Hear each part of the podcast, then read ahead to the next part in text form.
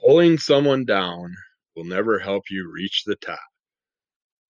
Hello and welcome to episode 57 of Under the Call of MS. Today we're going to start out talking about Itty Bitty Hellboy from Dark Horse Comics, done by Art Baltazar and Franco. Team up that one of the other guys from our group got me hooked on to their live videos and live casts that they do and all the other little group group events they've done. I've been gradually absorbing as much of that as possible. They do uh, drawing videos and stuff on YouTube that you can get, which are fun and give you some extra little insight in the drawing. This is done by Dark Horse Comics. It's a very fun, family friendly, four issue comic run. Uh, it's great if you want to get your kids into comics. This would be a perfect thing to start them with. You got itty bitty Hellboy on his way with some friends to like Abe's in there and stuff, and they go off to an island which Hellboy calls the Island of Rogers, where one of the members of the island wears the only pair of underpants, and that makes them the one and only Roger. And Hellboy thought he'd bring him a bag full of underwear so the rest of them could have some. Get to see what happens along the way. Some other characters are following them separately because they want to find out where the island is and get some pictures and of the elusive were jaguar, is I'm guessing is supposed to be like a combination of a werewolf and a jaguar. You end up seeing this cute red fuzzy furry thing that likes to lick people to death. But yeah, it's fun little story. Abe and his family in the ocean. You just got all the Hellboy, a lot of the Hellboy characters are in here throughout the comic, and the island has a giant hand on it that Hellboy interacts with and causes all kinds of mischief and mayhem throughout the storyline. Uh, got little zombie plants that, well, plants in the ground that come to life and turn into zombies. Yeah. Just all kinds of fun throughout here, through all Force comics keep you going. It's definitely fun for the kids and the family. It's more comedic look at Hellboy's youth. Yeah, it's all kinds of interesting things ensue in this little Hellboy depiction. And if you're looking at getting more stuff like this, this is a great, great start for you. But they also have the Oh Yeah Comics gang. Has a lot of other comics that are kid friendly that the whole family could enjoy, and then they they also have like uh, itty bitty mask, which is one I'm really looking forward to to grabbing next once I see it and get a hold of that and check it out. I always like the mask storylines, what they did in the comics and stuff. Movies, okay. Comics are way better. But yeah, let's check out Itty Bitty Hellboy. You're sure to enjoy it. You and the whole family. And we're gonna go to a little something more adult friendly, but based off something from our childhoods. You Afterlife with Archie comics. This is a fun run. Uh, a lot of the Archie, well, pretty much all the Archie characters have been getting their own darker versions of the comics these past probably five, five to ten years, I'd say. but this is the basis for this one. It's a car driven by Reggie kills Hot Dog, Jughead's little buddy. Uh, Jughead asks Sabrina to bring his beloved dog back to life, and her uh, guardians tell her no because of what could happen and all that stuff. And of course, doesn't listen and sneaks out later on that night and helps bring his dog back to life, hot dog. And she goes off home and Jughead goes home and just waits for something to happen and of course terrible consequence consequences ensue and the whole town of Riverdale starts to get zombified, starting with Hot Dog becoming a zombie. And he bites Jughead, and then you can just imagine how that spreads the contagion throughout Riverdale. It's a fun look at all the characters, what they do during these events, what happens, and stuff like that.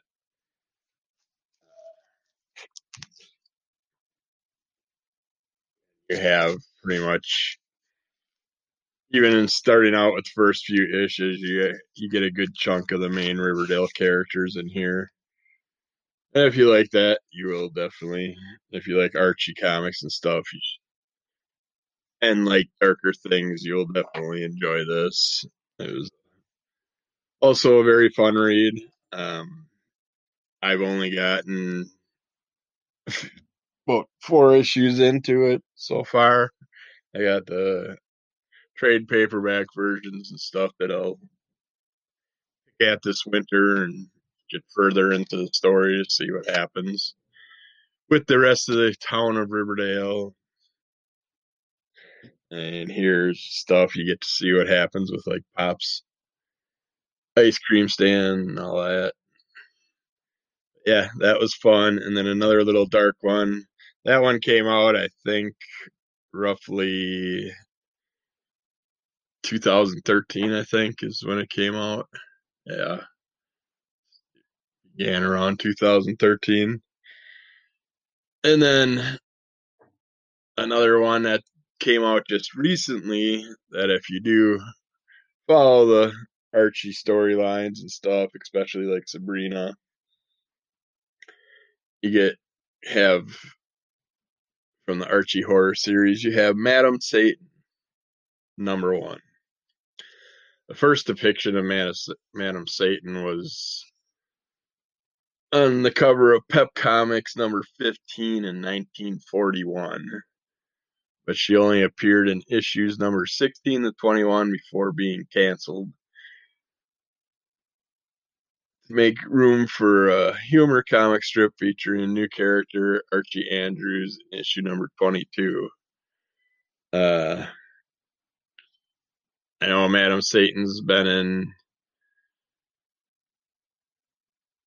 Well, she's been depicted on the TV series, the newer TV series, Chilling Adventures of Sabrina.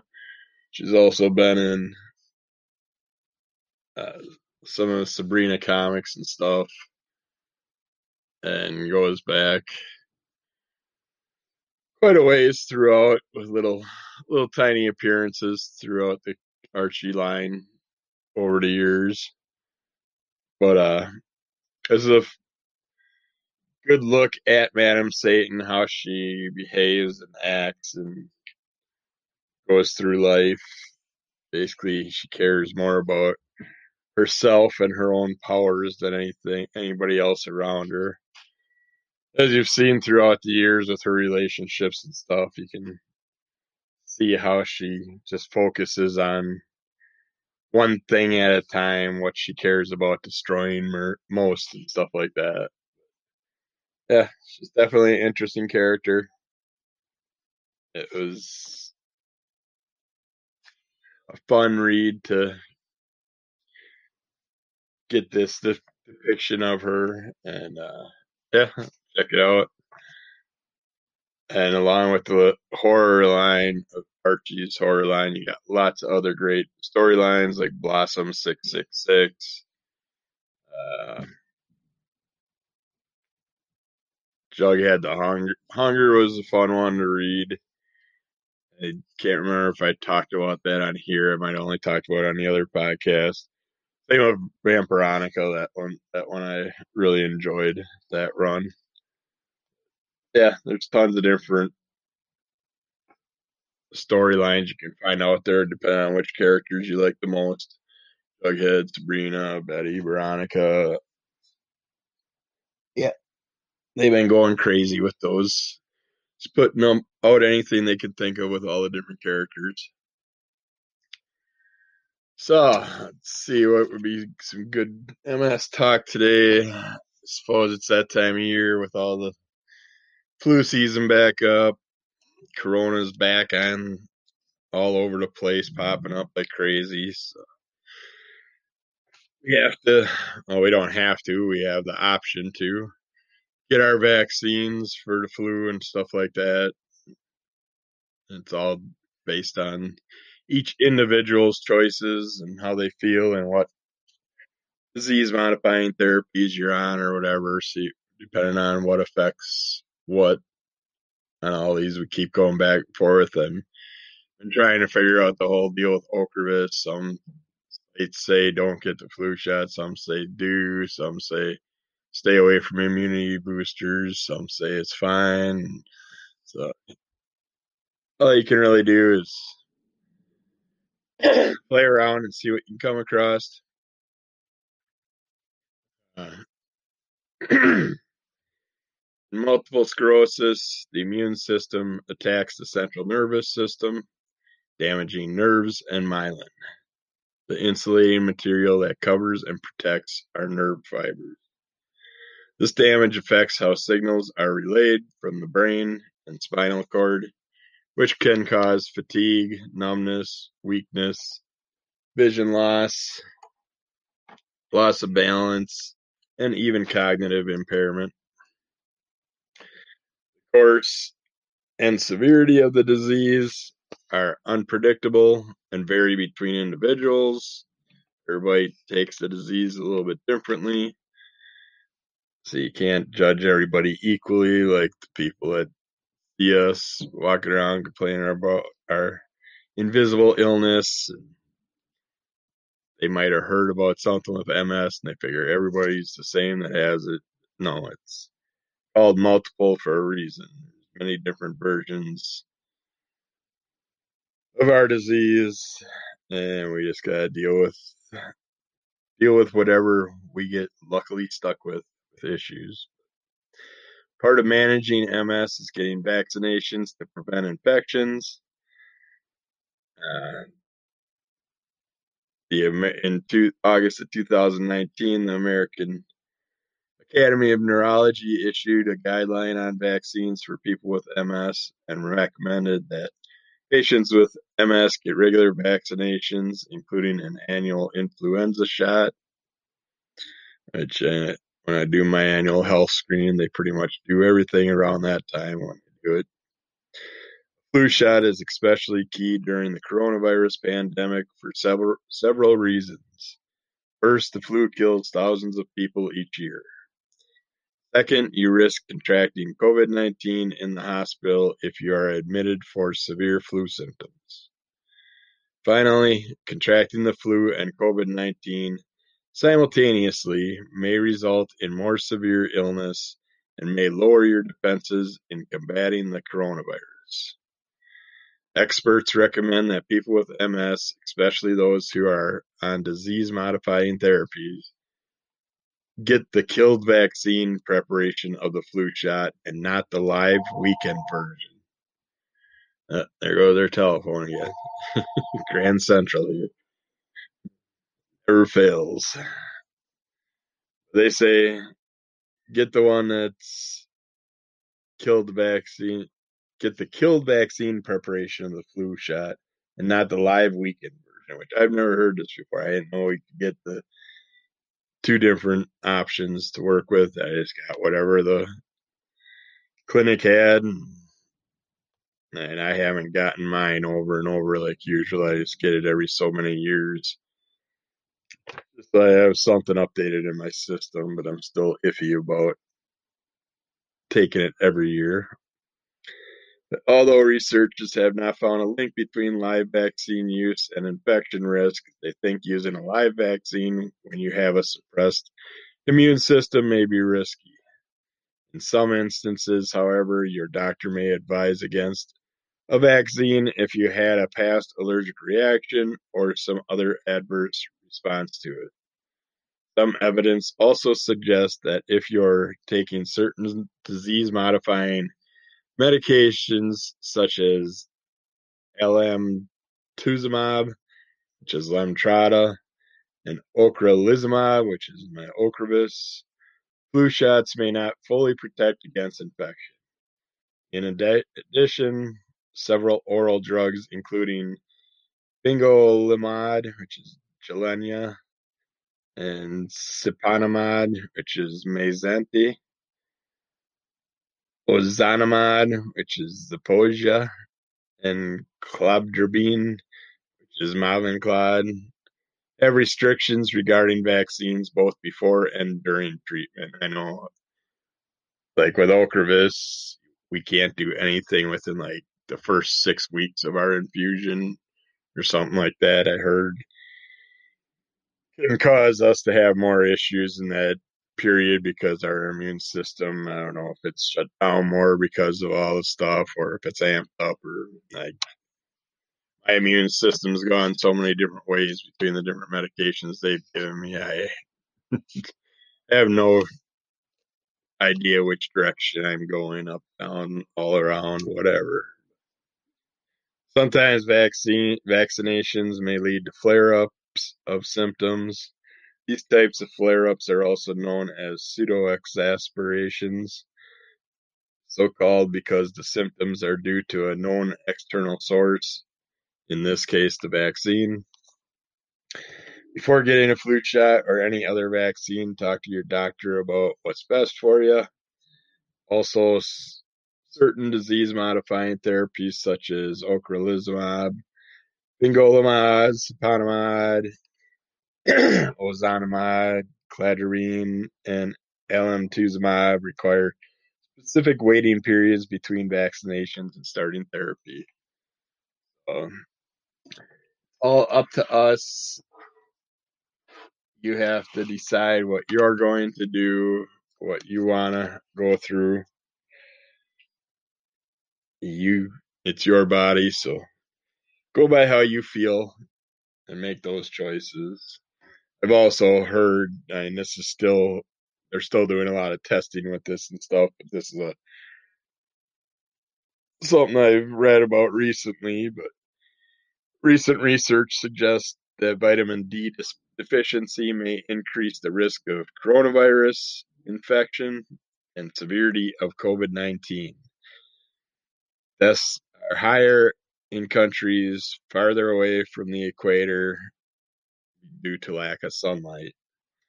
Uh, basically, what I've since I've been diagnosed with multiple sclerosis, I've learned so much that has issues because of vitamin D that it's not going to hurt you.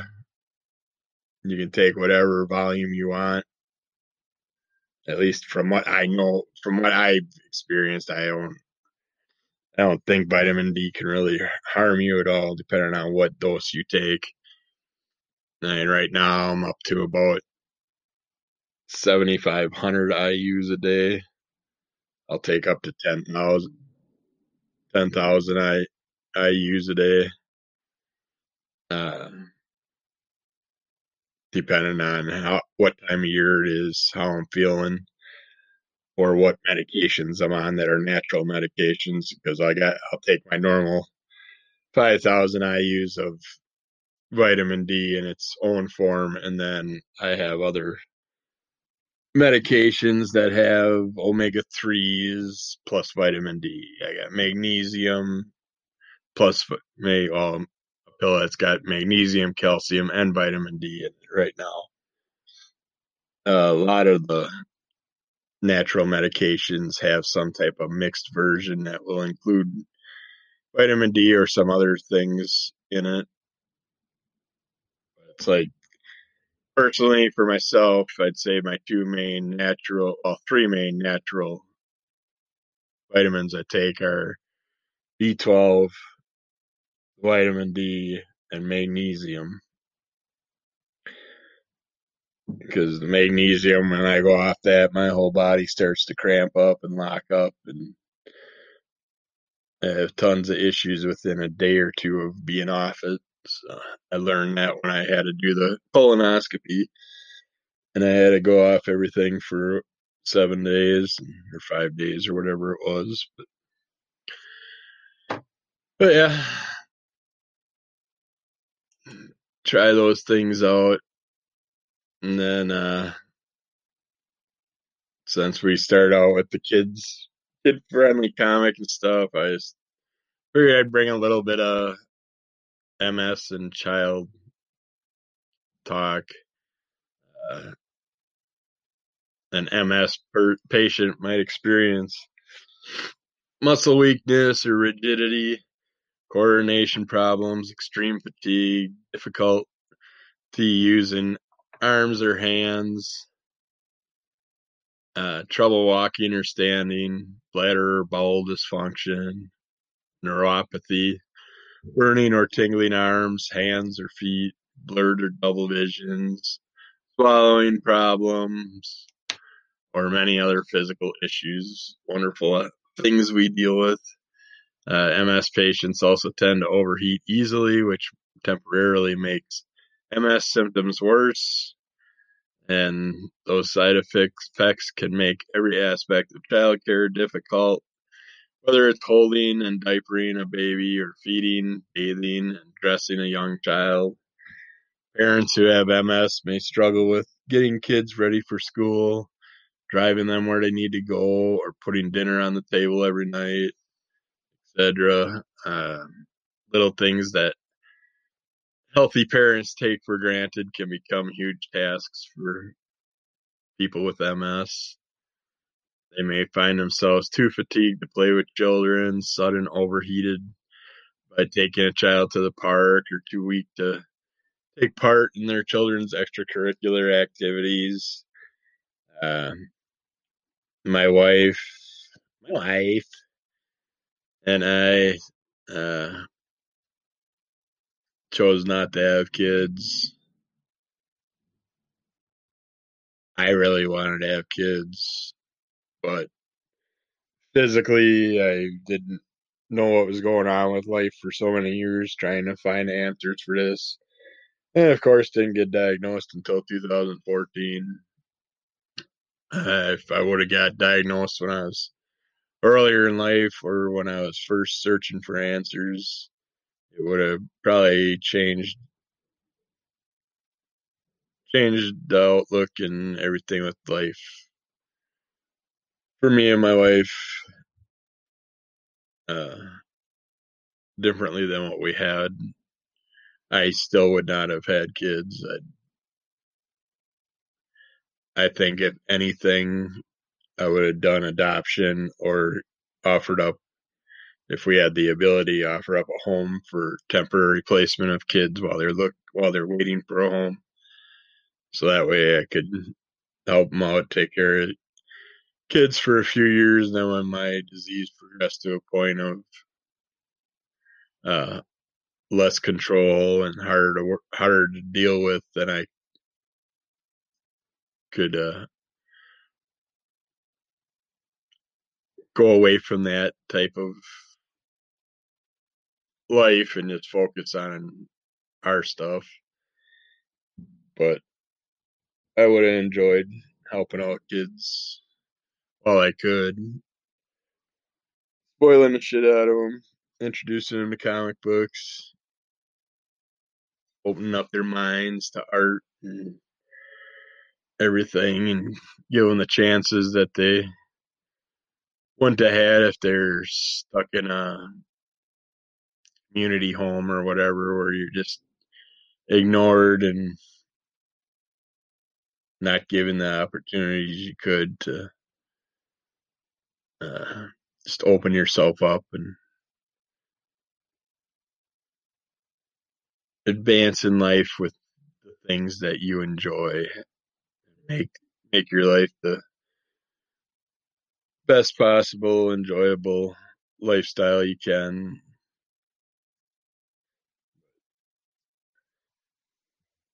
We chose what we did, and we have to deal with that. But it's just I could not.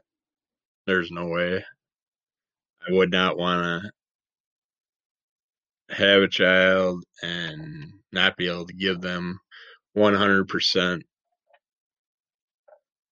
and they'd suffer because of it and able to do as many things as they could if they lived in a normal lifestyle home. But thankfully, I didn't have to make any kid suffer through that.